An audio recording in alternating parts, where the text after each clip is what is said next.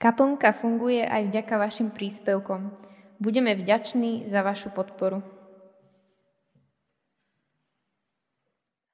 Čítanie z knihy proroka Daniela z 5. kapitoly.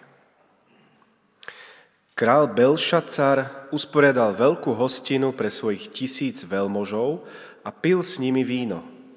Belšacar pri ochutnávaní vína rozkázal priniesť nádoby zo zlata a striebra, ktoré jeho otec Nabukadnezar odniesol z Jeruzalemského chrámu, aby z nich mohol piť král, jeho veľmoži, jeho manželky aj vedľajšie ženy.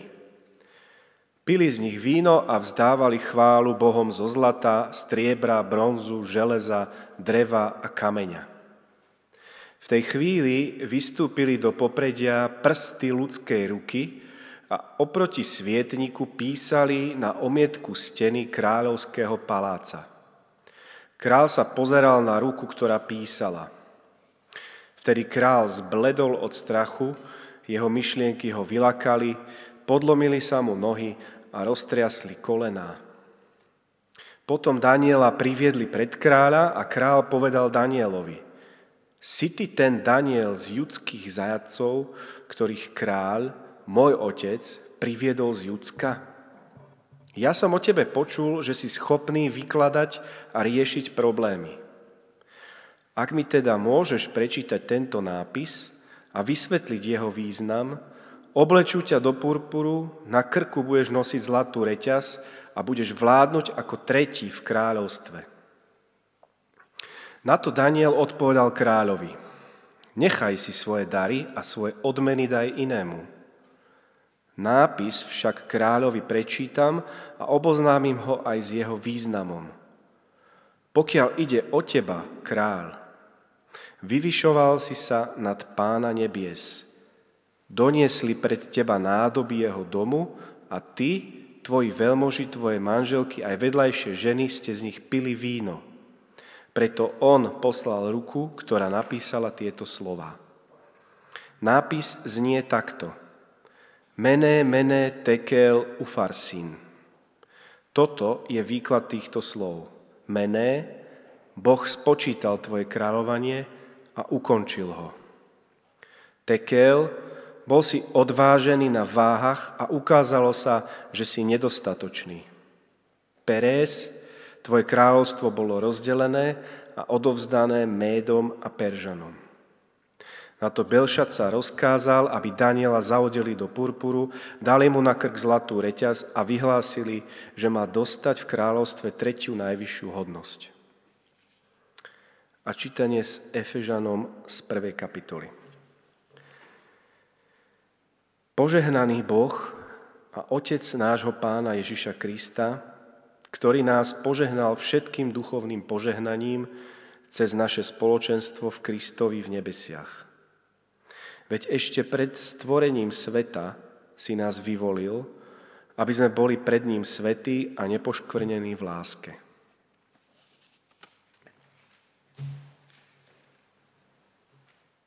Tak, príjemný, požehnaný podvečer prajem.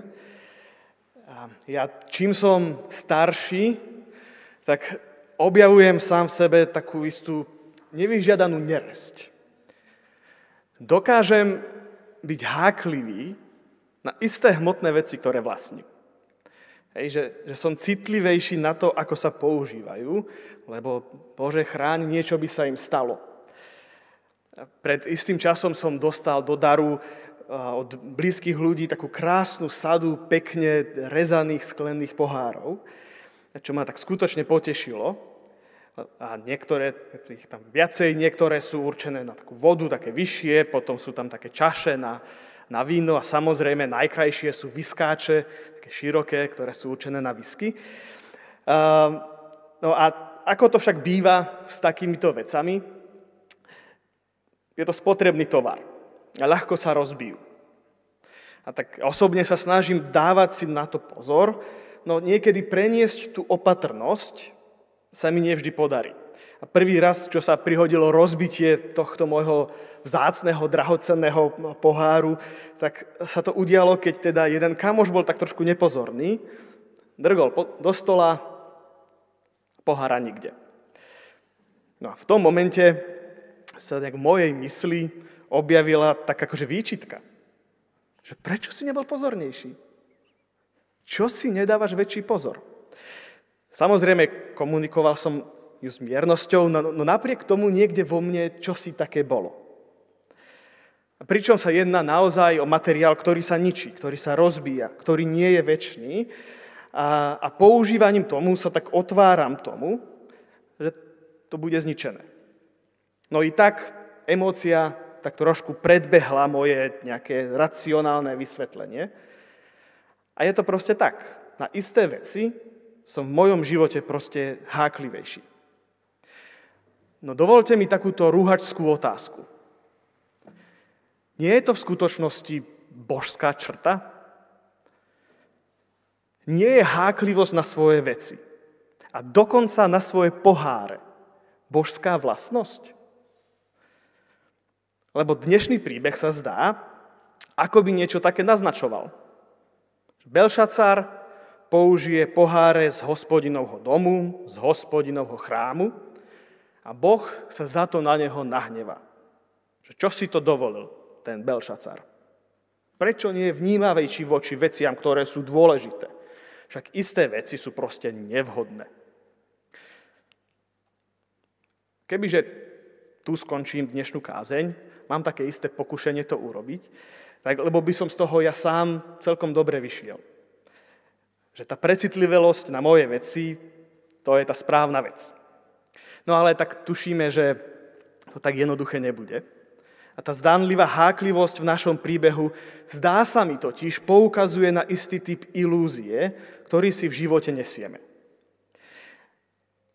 V príbehu, ktorý sme čítali, sa dostávame ku špecifickému problému, ktorý nám predstavuje čítanie Biblie.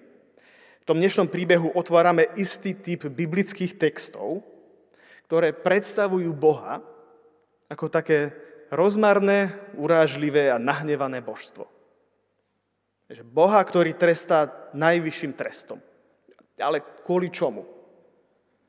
Kvôli tomu, že niekto použije poháre z jeho chrámu? Nezdá sa ten Boh tak trochu príliš urážlivý? Texty podobného charakteru predstavujú pre nás veľkú výzvu a záhadu v tom, že ako im rozumieť. A celú situáciu, hadám, komplikuje aj ich dopad v dnešnej dobe. Neviem sa triasť istého pocitu, že tieto príbehy ako keby pôsobili proti tomu, o čo vlastne v Biblii ide. Čakali by sme totiž, že zámerom Biblie je privádzať ľudí ku Bohu, k ich vlastnej viere a prehlbovať spiritualitu človeka. Texty o konflikte s Bohom, v konflikte s nahnevaným Bohom, ako by však pôsobili presný opak. Vyvolávajú odstup, pochybnosti a vedú v niektorých prípadoch k zavrhovaniu viery. Pre mňa osobne túto kontraintuitívnosť biblických textov hádam najviac symbolizuje jeden známy, ktorý sa mi priznal, že hoci vyrastal v kresťanskej rodine, teraz nechce mať s vierou nič spoločné a sám tvrdí, že začiatok konca jeho viery sa udial na kresťanskom doraste v momente čítania z Biblie. Čítali tam podobný, možno ešte drsnejší text z knihy sudcov, kde Boh sa javí podobne nahnevaný a rozmarný. Zrejme naozaj je totiž ľahšie žiť život s predstavou, že smrťou sa všetko končí, ako s predstavou väčšnej prítomnosti pri nahnevanom a nemilosrdnom Bohu. No, sú to ťažké a veľké otázky a nechcem sa tváriť, že na to mám nejakú jednoznačnú odpoveď, a tak teda, čo tu dnes zaznie, nie je nič konečné, nič uzatvorené, nič hotové. Je to len také východisko k diskusii, pohľad, ktorý volá po ďalších pohľadoch. Zdá sa mi však, že k veľkému nedorozumeniu prichádza tam, kde takéto texty čítame s predstavou Boha ako lokalizovanej bytosti, ktorá má istý charakter nie nepodobný tomu ľudskému. Hej, že my zmyslami vnímame náš trojrozmerný priestor, no paralelne s ním zmyslom neprístupný, je nejaký duchovný svet, kde sa nachádza v ňom nebo a v ňom trón, na ktorom sedí tento Boh. A tento Boh má isté vlastnosti, ktoré poznávame a, a, a Boh, ktorý stvoril náš zmyslový svet, trojrozmerný a dal mu isté zákony a tie proste musíme dodržiavať, či sa nám to páči alebo nie. A keď to prestúpime, čaká nás súd, hnev a trest. Takéto predporozumenie Bohu, svetu a viere by teda čítalo dnešný text ako príklad takejto predstavy. Belšacar porušuje Božie nariadenie. V Bohu sa teda aktivuje vlastnosť jeho hnevu a tak ho odsúdi a potresta. A rovno trestom smrti. Nedokážem sa však zbaviť dojmu, že takéto porozumenie je iba Božia karikatúra. Predstava Boha ako prísneho, hnevlivého policajta a sudcu, ako by viac niekedy rozprávala o mne, než o Bohu. Ale skutočne sa domnievam, že práve táto karikatúra je jedným z častých dôvodov, pre ktoré ľudia opúšťajú vieru. Boh, aby mohol byť Bohom, nemôže byť bytosťou medzi inými bytostiami. Boh nie je lokalizovaná bytosť kde si v duchovnom svete, ktorú dokážeme ľahko opísať zoznamom príliš ľudských vlastností. Boh je v prvom rade záhadné tajomstvo, ktoré prevyšuje i našu predstavivosť. Stredoveký teológ Anselm z Canterbury o Bohu hovorí ako o tom, nad čo sa nič väčšie nedá predstaviť. Hej, že Boh je to, nad čo sa nič väčšie nedá predstaviť. Preto je to pre našu mysel tajomstvo. Preto je to záhadné. Snáď také vhodné nasmerovanie na ceste k tomuto tajomstvu môže byť tvrdenie, že Boh je bytostná hlbinná podstata samotnej reality. Že Boh je to bytie, z ktorého povstáva celá existencia. Všetko, o čom môžeme povedať, že je, že to jestvuje, sa vynára práve z bytia, ktoré nás prevyšuje. Boh je teda tajomný základ bytia. Preto sa tak často k nemu približujeme, alebo preto ho často my okúšame v takej špeciálnej kvalite života, ktorú nazývame posvetno. V posvetne sa to tajomstvo, tá oddelenosť, to presahovanie nášho pochopenia, nášho života, zjavuje v jeho nedotknutelnosti. Nemôžeme na to siahnuť. Nemožno to vziať do svojich rúk, do svojich predstav a modelovať to podľa seba. Anselm Grun, čo je iný Anselm ako ten predtým, to je súčasný benediktínsky mních, hovorí, že posvetno je všetko to, čo sa vspiera zásahu spoločnosti. Posvetno je všetko to, čo sa vspiera zásahu spoločnosti. A myslím, že to poznáme všetci. Najmä keď vnímame záhadu a krehkosť života samého. To, že žijem, som si nedal ja sám. Nebolo to moje rozhodnutie. To, že bytie nevychádza z rozhodnutia bytia. To je to posvetné. Vnímame to, opisujeme to, vnárame sa do toho, no stále to je pre nás len ako dar čo sme si nevytvorili rukami vlastnej vôle. V tom príbehu, ktorý sme čítali, je táto posvetnosť vyobrazená nádobami z Jeruzalemského chrámu. Nádoby boli niečo, čo ten král nemal zo seba. Nevytvoril si to vlastnými rukami, nedal si to sám. Ten príbeh dokonca sa naozaj snaží zdôrazniť aj to, že to nebol ani on, kto ich priniesol z Jeruzalema. Bolo to čosi, čo bolo mimo jeho vôle čosi, čo sa vspiera jeho zásahu. Tak ale vzniká tu istý konflikt. Spor medzi Belšacarom a týmto posvetnom. On totiž na to posvetno siahne, no reakcia ho neminie. V príbehu je ten konflikt zobrazený nápisom na stene. A skúsme si to predstaviť. Veľká zábava. Množstvo ľudí veľa jedla, dobrého jedla, veľa vína a dobrého vína, dobrá živá hudba všetko, čo k tomu patrí. Uprostred toho celého, prostred celej tej zábavy, sa zjaví záhadná ruka. Priblíži sa ku stene, napíše štyri slova a zmizne. Belšacar je vydesený, zavolá si Daniela, ponúkne mu odmenu za vyložený výklad. Hoci odmenu Daniel odmietne, nápis na stene kráľovi vyloží. Konflikt s Bohom teda znamená spor so samotnou podstatou reality. Belšacar teda žije vo veľkom sebaklame. Jeho maska, Belšacarová fasáda, mala podobu veľkej moci. Moci, ktorá mala schopnosť manipulovať aj so samotným posvetnom. Hej, že on žil s predstavou o tom, že s posvetnom môže manipulovať za účelom vlastného pôžitku, na svoj vlastný prospech. Tak dochádza ku znesveteniu, ku sprofanovaniu posvetného. Profanujeme tedy,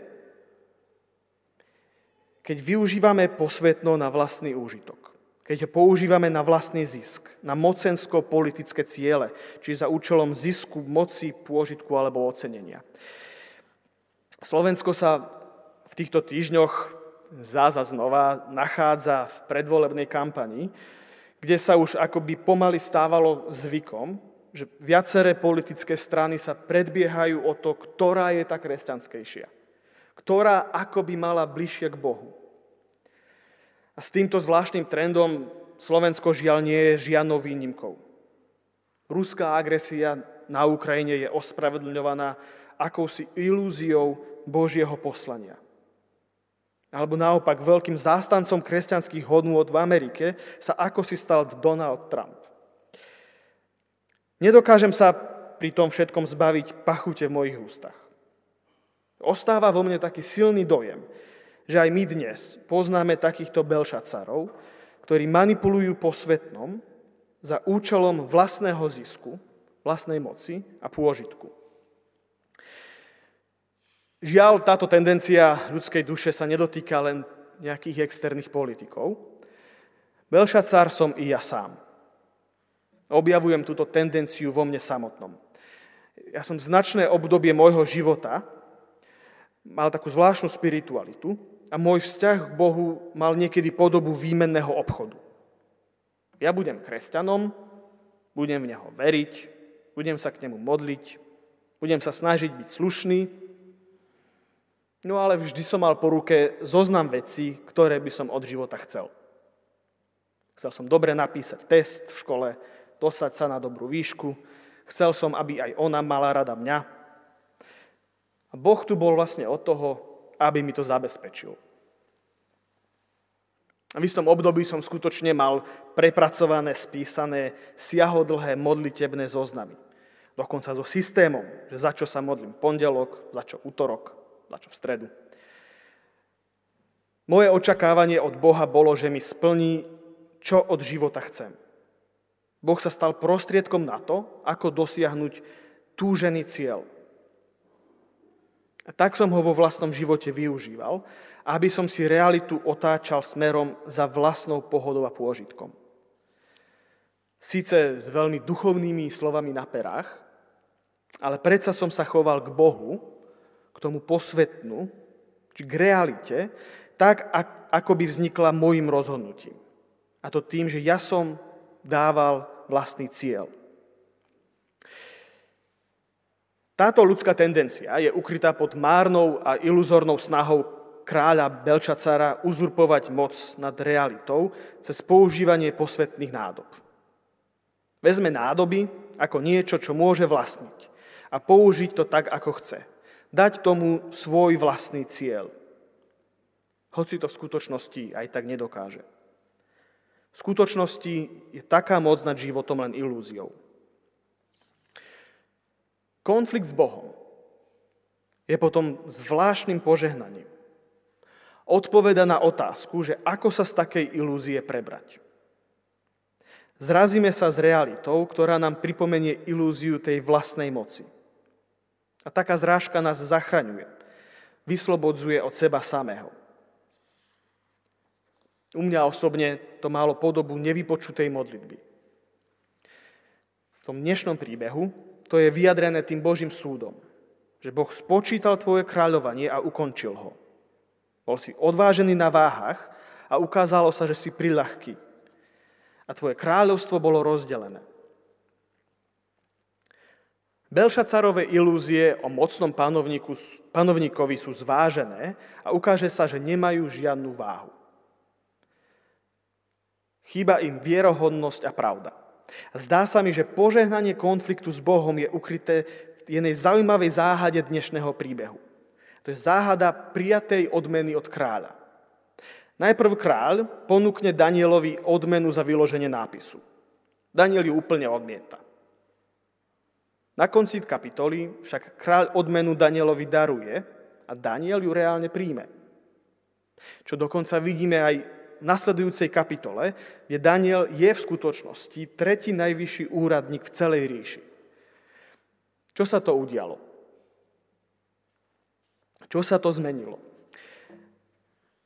Rozumiem tomu tak, že je rozdiel medzi Belšacarom pred proroctvom a Belšacarom po proroctve. Pred tým proroctvom král žil vo svojej ilúzii o svojej moci. A dokonca aj výklad celej tej udalosti, celej tej ruky píšuce, píšucej na stenu, si proste chce kúpiť. Lebo on má prostriedky na to, ako dosiahnuť, čo chce. Ako sa reality zmocniť. A Daniel túto hru ilúzie hrať odmietne. Neskôr, v tom druhom prípade, je to však už iné. Belšacár je už iným človekom. Prezrel cez svoju masku vidí, že váha ilúzie je prilahká. Celý jeho život, celý jeho sebaklam je vlastnej moci, pardon, celý jeho sebaklam vlastnej moci je dutý. Je, je prázdny. Toto prezretie však odkrylo, odkrylo pravého Belšacára, skrývaného za maskou. Na konci, domnievam sa, tá odmena neprichádza z nadneseného sebaklamu moci kráľovskej postavy prichádza od autentického človeka, ktorý sa prinavrátil k tomu, kým skutočne je. A túto premenu Daniel reflektuje tým, že dar príjma. Váha života sa nemeria veľkosťou moci, silou vlastnej kontroly. Dôležitosť života nespočíva v schopnosti ovládnuť realitu, ale v uznaní posvetného daru bytia – Všetko to, čo sa odhalí až za závojom našich ilúzií o sebe, o svete a o Bohu. Skutočnosť, že som si nedaroval sám seba a v realite nevlastním nič. Nahý som vyšiel zo života matky a nahý sa ta vrátim. Povedal Job v zážitku obdobného prezretia. Snáď toto je posolstvo tohto príbehu. Stred mojej ilúzie, s realitou, je zároveň oslobodzujúcim Božím zjavením. Umožňuje vystúpiť zo života v ilúzii a oslobodzuje ku autentickému, pravdivému bytiu. Sám seba totiž nenájdem v maske vlastnej moci, vo fasáde kontroly. Nemusím sa márne a absurdne hľadať tam, kde nie som. Môžem sa nájsť v Bohu. Lebo ja pochádzam z Neho. Dokonca posvetnosť celého môjho vlastného bytia pochádza od Neho. Čo veľmi trefne vyjadril aj Pavol v liste Efeským. Keď ešte pred stvorením sveta si nás v Kristovi vyvolil, aby sme boli pred ním svetí a nepoškvrnení v láske. Amen.